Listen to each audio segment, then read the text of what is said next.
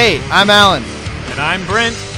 Uh, I held an event, uh, hosted an event at Microsoft two days ago um, for about 35 uh, senior quality and test people about leading change. And Brent, you were at that event. So, what was your big takeaway from that?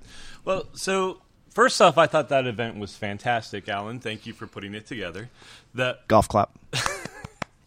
the second thing I would say that that um, I walked away with I was surprised at the the audience. I was surprised not not the audience per se. The audience was great, but I was surprised at how small the audience was. That actually concerns me. Uh, you know, elaborate because I have all kinds of comments. I don't know where to start. No, so the way I see it is, uh, we've seen these these similar events that Alan uh, puts together on a monthly basis, and uh, we've seen times where the room is packed, and then we see times where the room is packed with uh, crickets. The this time around, I think it's one of the most important topics uh, that to me doesn't seem as resonating with well, with the the populace I, I, have another theory. You know, a lot of times when we pack the room, we get a great speaker to come in and people just come listen. They don't have to participate and get involved and you know put some skin in the game. When we do an event like this that's largely discussion based, we get the people there who want to get something out of it. We get the people that embrace learning, and have a thirst for learning and want to get some new ideas and they understand, you know, one of the things that I believe in a lot that ideas come from ideas other ideas getting together. And the people in that room understand that, but not everybody in any community gets that. If you look at you know, Wikipedia, for example, is a is a great story of where you know one percent, and I'm I'm not looking any of this crap up, but you know, like one percent of the users actually contribute, and everybody else kind of just consumes. I think with a lot of educational or community opportunities in both in Microsoft and outside of Microsoft, there are people that want to actively participate and put some skin in the game. Then there's the larger majority that just want to consume whatever is put out. Yeah, no, I, I, I see that as well. The topic for last for last week was leading change and, and how could the people in the room help to contribute that, what problems they saw. Um, one of the problems that I see is that there's far too few people in that room. Given everyone is in a panic, uh, maybe near panic, um, around what does this mean? What does this mean for me? What does this mean for the team? What does it mean for the company, I think one of the things that will be helpful is for us to figure out well what's what's blocking what is the resistance to getting people to lead themselves? Uh, a couple comments there. One is you know there's this huge catch 22 this uh, this uh, chicken and egg problem people they need to get they need to get some more ideas and learn but they're so busy dealing with the stuff they don't have a chance to learn about and deal with they can't actually ever get a chance to learn how to deal with it.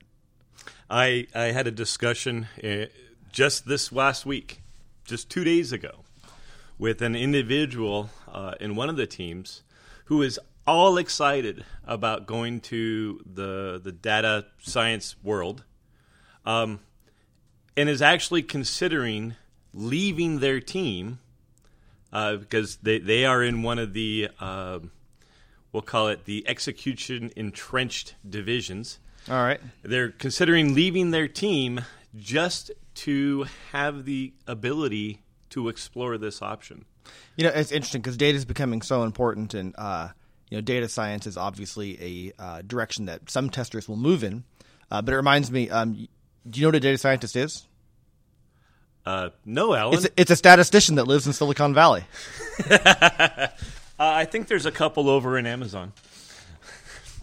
Yeah, but the idea is yes. I think as I think we talked about last time, a lot of testers at Microsoft and a lot of the uh, test approach and quality approach of Microsoft is shifting from just executing a bunch of tests and looking at a test pass rate and going, huh, and to more of looking at real data from customers and making decisions based on that and um, both business intelligence, you know, how many users downloaded this thing, versus, and, and doing some uh, building statistical models and, and making predictions based on what we know on a, on a variety of data sources, which is kind of fun. It's it's a total blast for, for those of us who who are in the, I'll, I'll say the ivory tower currently, and get to play around in this playground. Well, you know, it's funny. Um, you know, Brent and I are both people who love to learn new things, and uh, I'm taking a, a statistical analysis and data inference course on Coursera. And I was sitting at my desk the other night, and I looked down at this notepad on my uh, in front of me, and there were some math equations written, and you know, I don't. They looked like real math equations. I can't even remember what I was trying to figure out, but um, I was. It was. It was just. I thought, oh my gosh, I'm. What am I doing? I'm learning math again. So I just recently started up. Um, I'm pursuing my master's in analytics, and one of the first things that I did when I got my first course is I scanned through the book just to make sure I did not have to remember how to integrate. All right, where we go? Let's get. Um, as you know, uh, Brent and I also are known as the ADD Club, and uh, we were talking about leading change. And Yep. I think there's. Uh, it's you're right. You need leaders lead, right? They're not just. It's not just a figurehead in charge. You need to have ideas for getting people through change. So the thing I'm thinking through, so answering my own question around why others aren't showing up, is I think number one, uh, they don't know what the value is, and they don't know why it's valuable. Um, we, we, I've seen a lot of messages lately around uh, leaders standing up and saying, "Hey, this is what we're going to do, and it's going to be awesome, and there'll be unicorns and rainbows and free candy for everyone once we do this." But the problem is, I think there's a lot of resistance uh, culturally around going there. Um, there's a lot of machinations in place, a lot of uh, processes in place around how to get a good review. People don't know why we're doing these changes. They don't know how it's going to affect the review process. Um, there's cultural changes all the way up to, um, well, all three roles dev, test, and PM, all three roles in engineering. Uh, well, maybe I guess user, user two, user design. Um, the I think the key thing is that the leaders are explaining what they want. They're not really explaining how we know we got there, that what what defines success, and they're certainly not explaining why uh, what we did before no longer works Right, and, and the why is super important. We talked about the quality day uh, we did uh, a few weeks back uh, in our last podcast, but the the key behind any sort of when you're making any sort of change, whether it's a small change or a big change, but especially with the big change, the better you can convince people of the why or show them why or show them why it's important and why change is needed and why this particular change is uh, will be successful or is a good chance for successful, but getting that why in place is critical. If you, you know, there's a Lewis Carroll quote you use once in a while. What is it? Uh, the Lewis Carroll quote is um, If you don't know where you're going, then any road will get you there.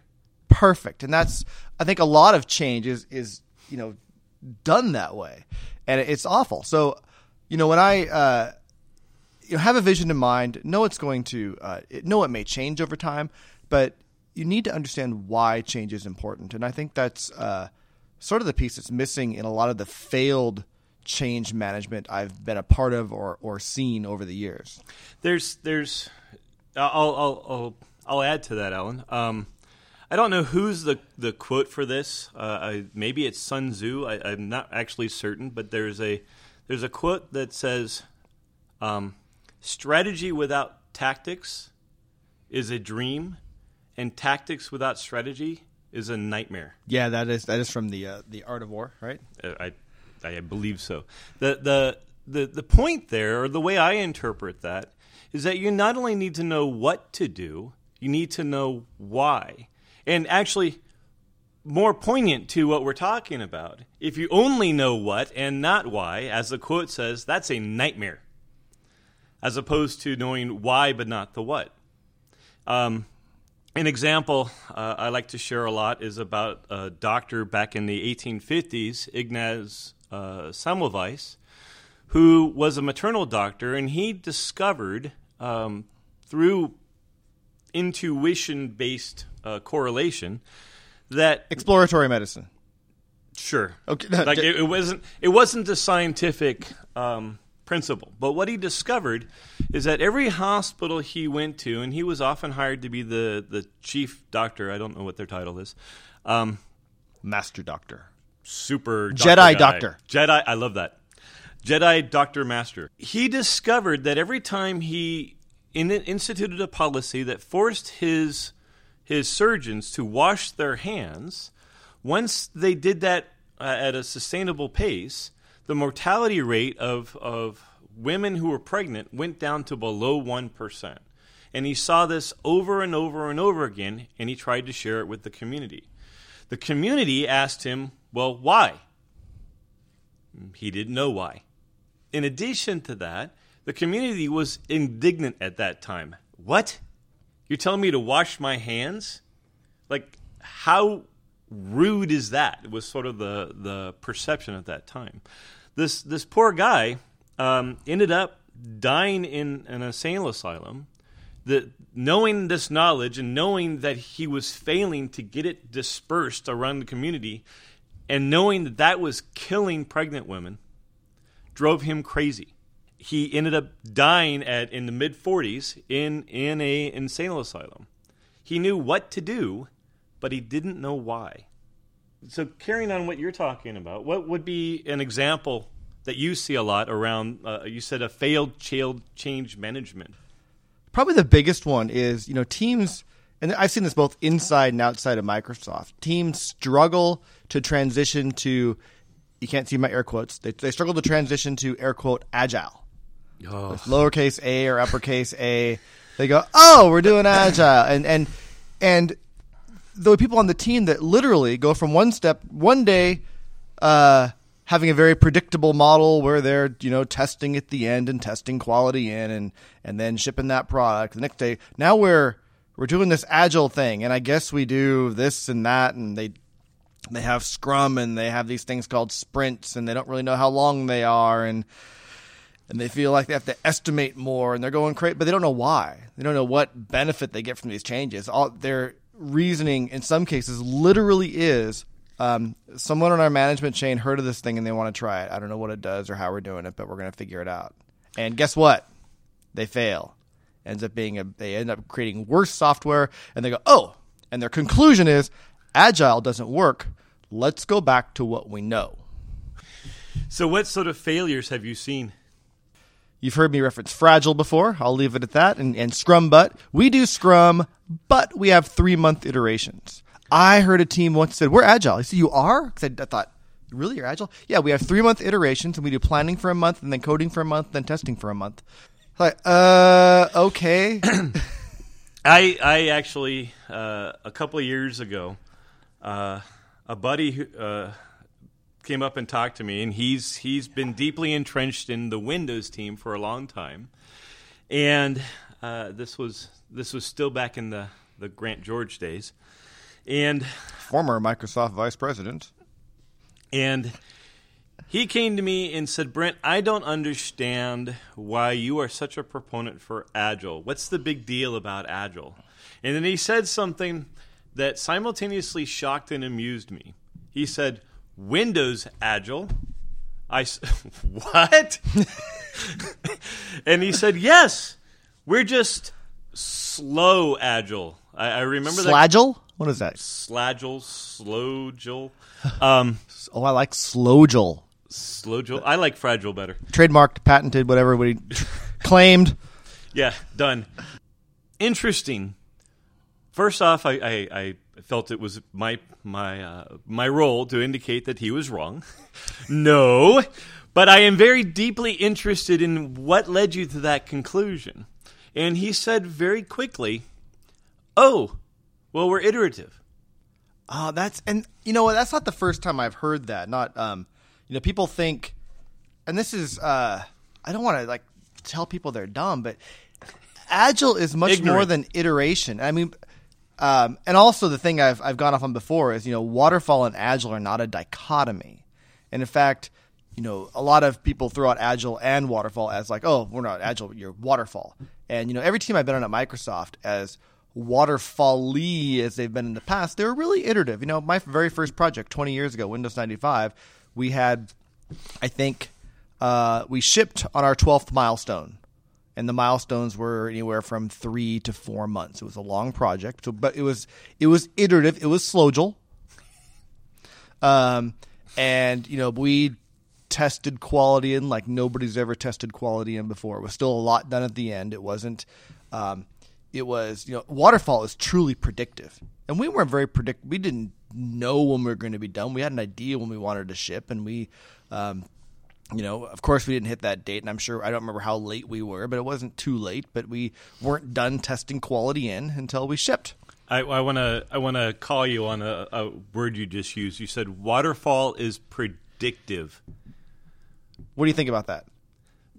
Well, what do you think about that? I think if you do waterfall as and, and a lot of poor poor Winston Royce his he said in his paper he said here's a way you can make software that's not very good and you should uh, iterate on it a couple times for it to work and somebody looked at that picture and went that's how to make software Yeah, Oh. I I so so yeah. It, there was uh, I don't remember the name as as Alan just mentioned, but I read that document, and I find that so funny. Someone the the document that introduced waterfall to the world talks about these gated serial processes in terms of how you take the software and phase quality in. And in the very last paragraph of that document the the guy essentially says and this sucks. Yeah. we should not do this. Now you talked about that doctor earlier. If there's a reason for someone to go to die in an insane asylum it's that guy But uh, you know, to answer your question in the long in an way, insane like I- asylum or in a cornfield in Kansas somewhere. I don't know. I don't know. The poor guy. But waterfall is very predictive. In fact, you don't even need to hire testers till the very end because you don't need them. I want to be careful when you say because there's also a, a, a number of folks in the data science world where predictive is about playing out um, what if scenarios, whereas really I would say a, a, perhaps a better word for what you're trying to get to is intuitive, where waterfall it does start off with a series of predictions and then they spend the next uh, three years in some cases keeping their predictions on track but never reevaluating them Right. And that is, and let's go ahead and move that forward. If you merely iterate, if you, you know, I, and I've, here's a, a better example of what I've seen is teams will have sprints. They'll have four week sprints that are regular, but they plan six sprints in advance or every sprint in advance. Like, when are you doing that feature work? Well, I'm doing that feature work in sprint eight. It's like that is sort of mixing, you know, sprinter fall, whatever. I don't know what you, whatever you want to call that, but it, they're iterating, but it's not. You know, to me, and I I don't want to be like an agile, like you know, this is not agile, that's agile. But uh, so I'm going to stop using that word. i will do that shortly What I want, what I think is a great way to make software is adaptive, where you can you're changing, you're adapting to the customer, you're adapting what the needs are. I think my favorite thing to my where planning went from like the most painful thing I ever did in software to where it's the part I look forward to the most is reprioritizing that backlog every at the beginning of every sprint. I enjoy that. It's fun. I feel like I'm always working on the most important thing. Brent, Yes. Brent just um, for those of you not watching the video feed, that doesn't exist. Brent just smiled and pointed his finger at me in a, in a vigorous manner. yes indicating that finally alan has said something super smart for those of us keeping track this is three this year um, Is that calendar year or fiscal year? uh, fiscal Okay. Um, the so one of the the popular things that have been asked of me lately, and I've done this ten times in the last three months, is I've gone into teams and taught them how my team executes, um, which is uh, it's a hybrid model of multiple different agile tools.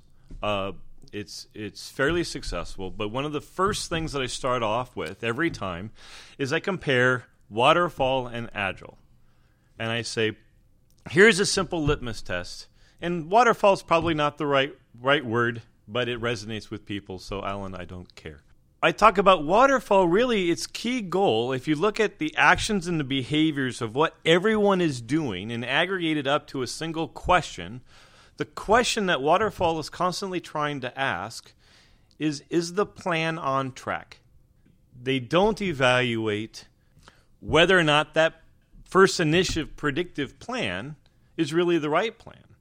Um, Eric Ries talks about a build, measure, learn loop. And often I'll draw on, on the whiteboard, uh, build, measure, learn, circle them, and say, this is what waterfall does, and draw an arrow from, from build to measure, and then an arrow from measure back to build, and leave learn off on its own orphaned.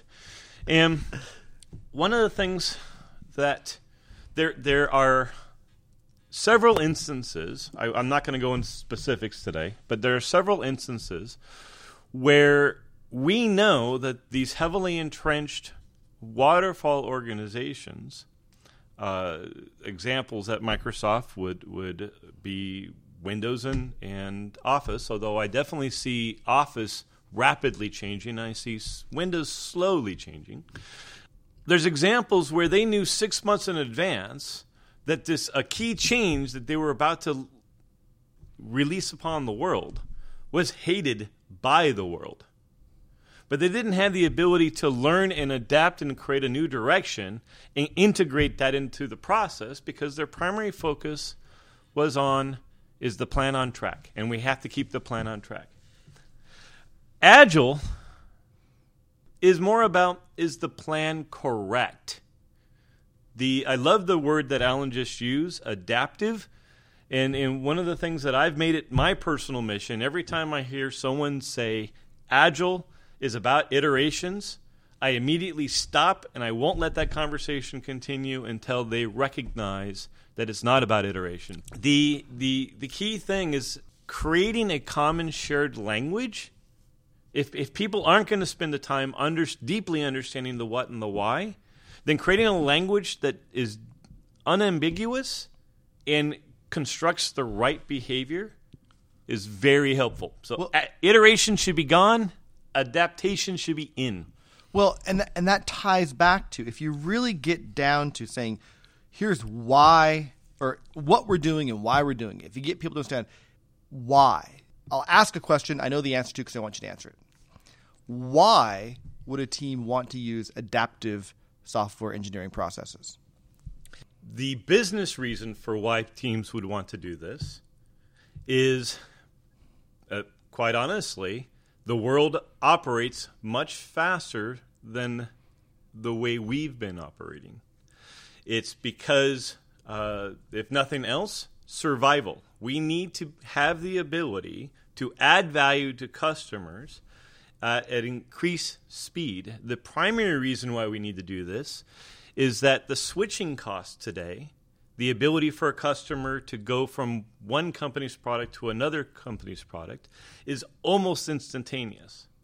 So if we aren't creating a continuous stream of value, uh, then it's hard for folks to to choose to stay on our platform, assets, product, whatever you want to refer to. So the the ultimate reason is speed equals money today.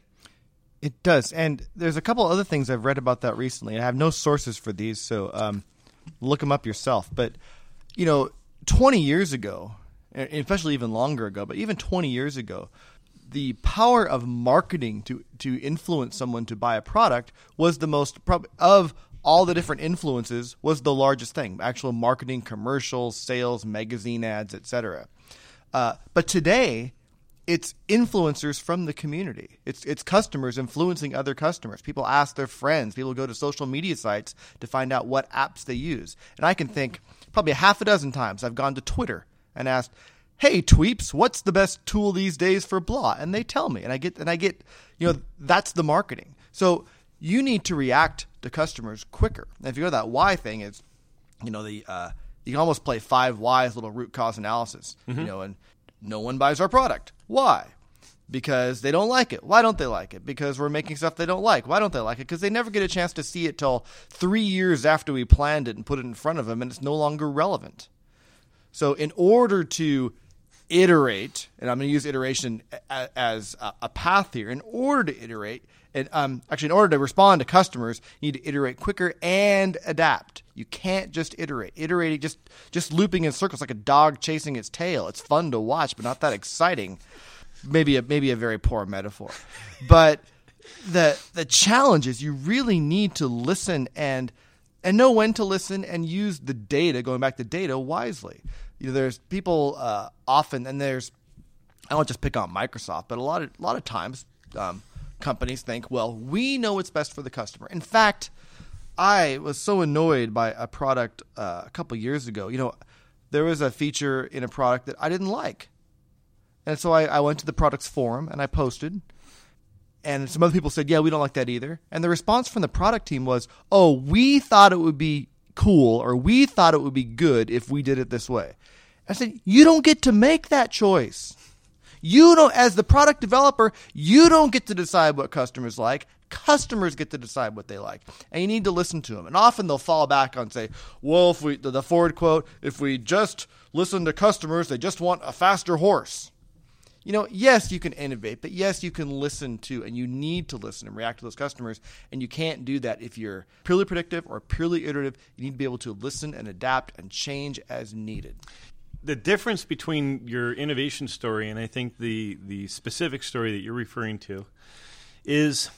Um, in terms of adding new value and exploring new markets, go ahead, experiment away. Um, however, when you deploy something, you should absolutely look at the the engagement value of what you just deployed and determine whether or not it's it's enticing customers or upsetting them. The product group coming to you and saying, "We think customers should uh, be delighted by this," they're saying that to a customer. No, uh, Henry Ford also said, "We will do any color as long as it's black." right? Um, how long did that last? I don't have my history book. I don't know. no, it's a, we don't have all black cars today, right? The uh, differentiation, customization, and again, switching cost. Right, I, I know what Alan's referring to, and I know there are hordes of competitors out there for that same paradigm. The switching cost is so fast. Fine, you're not going to help me do build quality from my own subjective point of view. Then I'm going to go to the company who will. I don't care about your intuition. If you've got data that shows, uh, Alan, our data is showing that the majority of people love this thing, right? Fine, that's a different story. But if it's if it's we and our elite group of think tank PMs have decided that this is what's best. So one of my classes that I am taking now is is on how to build information systems of the future.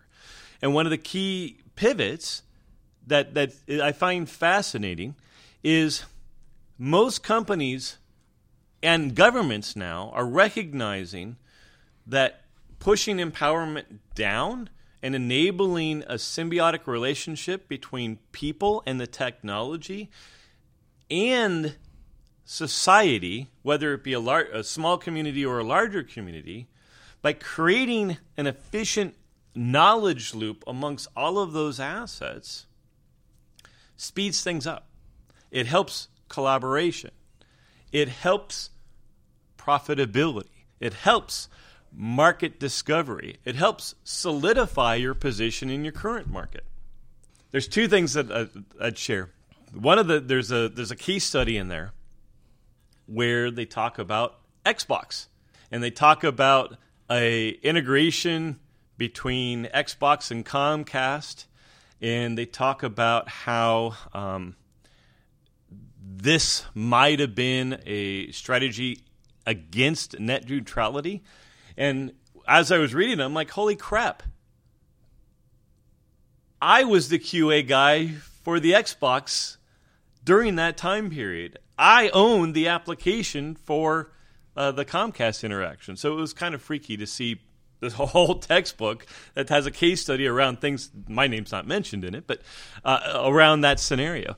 The other thing, though, um, is that I'm learning best practices from other companies. Salesforce, as an example, has just uh, I don't know when they did it, but there's a case study in there around Salesforce, how they are leveraging their customers to populate their backlog. They have they have a public tool where our customers could log in, say, "We would like this," and other customers can come in and vote up and down. Yeah, we've had products that Microsoft have done that through the Connect site, which is I think a great way to do that. I love that. I love that right after Xbox One came out, there was a community site emerged within a week with the same thing, feature requests and votes. We didn't even sponsor that one. I love finding ways to let you know. Go back to XP, Extreme Programming, and you know, let's get that customer in the room with us, which works if your customer is the guy in payroll from upstairs. But when your customer, when you have a million customers, finding a way to aggregate their voice in a way that you can use to make product decisions and to help you adapt is fantastic. This is one of the reasons why crowdsourcing is so key like if you're just talking to the one guy upstairs, then you're really relying on his specific knowledge and more than likely his intuition on the way to go. By leveraging the knowledge of the crowd, that's where you can get people to tell you for free, "Hey, here's a new market you should perhaps explore." Yeah, and it isn't until you look at numbers. How do you know the one guy you talk to isn't the outlier?